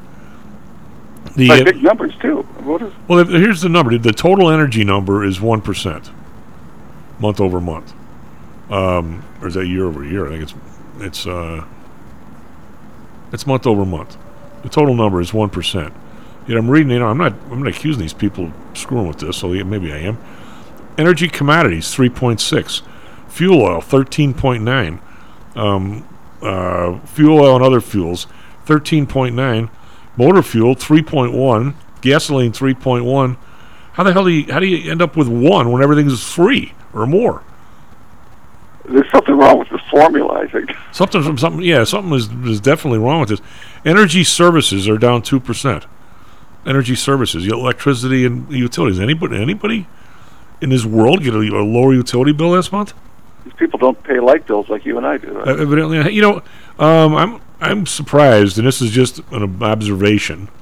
Um, Maddie Weber talked pretty eloquently yesterday about how his wife and her friends, even though they're, I think they're, I think they're probably uh, personally opposed to abortion in most cases, absolutely do not like the overbearing way this is coming down and how the the and they don't really like the people who are on the one side, people like Darren Bailey and and you know what? I heard the same thing last night from one of my attorney buddies whose wife and he's got a wife, three daughters.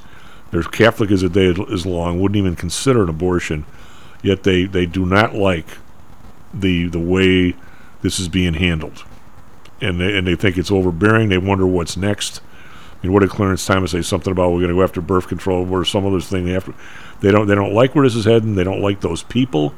They don't they don't like old guys t- standing up there like they, they're trying to tell other people what to do, even if they're personally opposed to it. I mean, th- I think the Republicans have to really, really consider that they they have pissed off a lot of people by the way they've handled this. Jen. I really, I, I mean, I just an observation. I mean, I, I don't know. I mean, what do you think?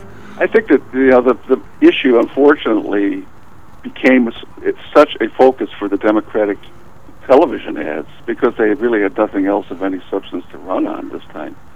Um, that they characterized it as this you know, gloom and doom, taking away somebody's right, and all these you know very dour, sad commercials showing people fretting over the decisions, you know, without even letting these people talk on the live ads. But the impression was that these people are being terrorized by something that is, you know, blamed entirely on the repeal of Roe versus Wade. And had it, had it been in, in, in any kind of a, a you know, if there had been more distance maybe between when the decision came down and when the election took place, it might have been different too. But the response that the Republicans t- have to come back with can't make any friends for themselves. And when the when the onslaught from the Democrats was so staged to, to make it a purely emotional appeal and not to, to consider that this is really just returning the issue to the states. And maybe the Republicans erred by not focusing more on that as an explanation for the reasoning behind this decision, which I think finally made sense out of something that was confused and disastrous since 1973, but nobody wanted to talk about it. Oh yeah, I mean, I, really wanted to I, I mean, without, it. I'm just saying it's my observation that the the way it's been jammed in some of these red states by always a white guy, a white guy governor. You know, it seems like w- w- the, the, the the the image of it is horrendous to a lot of women. It's horrendous. But you know, I got to come back and say the reason, you know, Darren Bailey was the candidate. He was the only one who stood up to Pritzker in the lockdown mess. Yeah. The only one in the state legislature and sued, Hey, sued him and won. the, the reason why he was a candidate is because Pritzker bought because ads Pritzker for him. wanted him, and Yeah, I, I was hoping for some kind of rebuke or a bigger rebuke than Pritzker got for meddling. I, I, And when, when people talk about dishonest, dishonest elections, Tom, and ma- manipulating voter behavior, what could be a more classic case of malfeasance than what Pritzker? as you well know, he will never get my vote for that reason. No, that's just one of a, a list of things like that. Well, I'm saying I, I, like Hillary will never get my vote for accepting trades that won't hers weren't hers. I don't care whatever else she does. I'm not I'm I'm not into this. People at that level get to be total sleazebags for half of their life, and now they're okay. No, they're not. I'm, I, know- that's unpopular now. I know that's comes from a guy who used to trade in the trading floor. If some guy reneges on a trade once or twice, he's a reneger. Yeah, I mean, some of these people have just become un, unredeemables or Yeah. I hate to say go, it. go go go run a gas station somewhere. Don't don't try and trade with me. I mean, it's just you know, go Pritzker, do whatever you want to do. Don't ask me to vote for you. I just I can't do it. I mean, I just it, and I know that's that is amazingly south side of me, and I know it's probably a weakness in me. But I'll tell you what, John, it's what I am. I mean, I, I, I can't I can't do that was so sleazy. I can't say it's sleazy, but that's okay. No, no, it's not okay. Well, if if you can have that in, a, in an election cycle and not have somebody reprimanded, you know, by any League of Women Voters or anybody Yeah. who might have a say in this, and what what other kind of, of crookedness can you can you also encourage by this? All it does all it takes all it takes is money. All it takes There's- all it does encourage you. there's just you know, it really it makes it you know on- once you can manipulate who the other side's candidate is in any way like, Jan, like we're, we're, bankrolling the one you'd rather run against i mean how, how, how many feet can you have in this race um, I, it, it, it's reaching the point, and uh, and you can't let it get here. I mean, it's it's coming that way in, in, in my business to a certain extent. I mean, we we had an order in yesterday. Talk about shifting around. We had an order in yesterday. We're trying to sell uh, uh, some calls in one of the stocks that we, uh, or some puts actually, in one of the stocks we did an earnings play in, and uh, we were trying to sell them at sixteen cents. Well, the stack is ticking down, ticking down. Now they sh- we should have been filled. Yet in today's world, with only two or three people doing this, or four, they get to basically ream you whenever they feel like it. So this is a small thing. Only only a professional would even notice it. Uh, a retail trader wouldn't even probably understand what the hell I'm talking about. At 16, X 16, all of a sudden we're filled. The bid coming out is 18 bid. Well, John, that, that shouldn't happen. I mean, it should be 16 bid coming out or 17. They're saying is they leaned all over ours till they were actually 18 bid when they bought ours at 16. That shows you it's not competitive.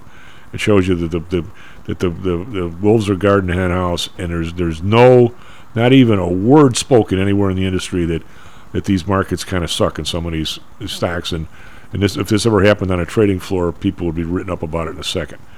You know, we just we we've reached the point now in virtually everywhere that if you're not cheating, you're not trying, and it's just a different world than you and I are are used to and are are willing to acclimate to. Let's put it just well and as, as you've said before it's selective enforcement of what oh, regulations Oh, absolutely. there are because you got somebody like Dinesh D'Souza who was wearing an ankle bracelet for what a two thousand dollar contribution to somebody Yeah. and you got people like J.B. Pritzker and George Soros and other people throwing billions of dollars Yeah. into campaigns they have nothing to do with other than that they're trying to sabotage somebody else or some city or some you know aspect of the, the political sphere that they feel they've got the right to intervene in and there's no price paid for those people at all so um, yeah I, I'm just the selective enforcement of what's out there um, Well, I- I don't know- wh- whoever controls that controls the outcomes I hope. Uh, talk about a guy. I mean, I, I'm not sure, but I remember you know Karen Reeves was on a couple times, and the person who won, uh, Jack, Jesse Jackson's kid, who now is a rep, because he won,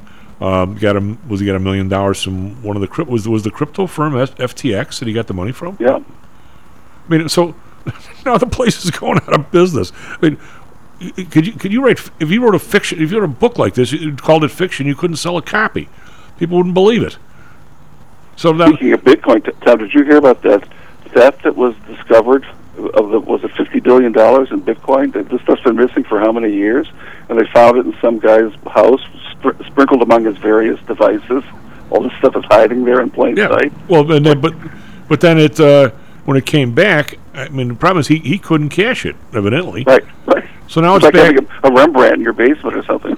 But now, but now the people we got a dasher with the people who the the company who it got stolen from, and I did this whole story a couple weeks ago.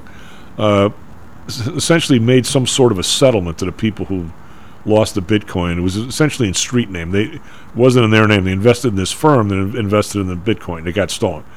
So the Bitcoin at the time was a thousand bucks or two thousand bucks, whatever it was. And this place made somewhat of a settlement toward these people.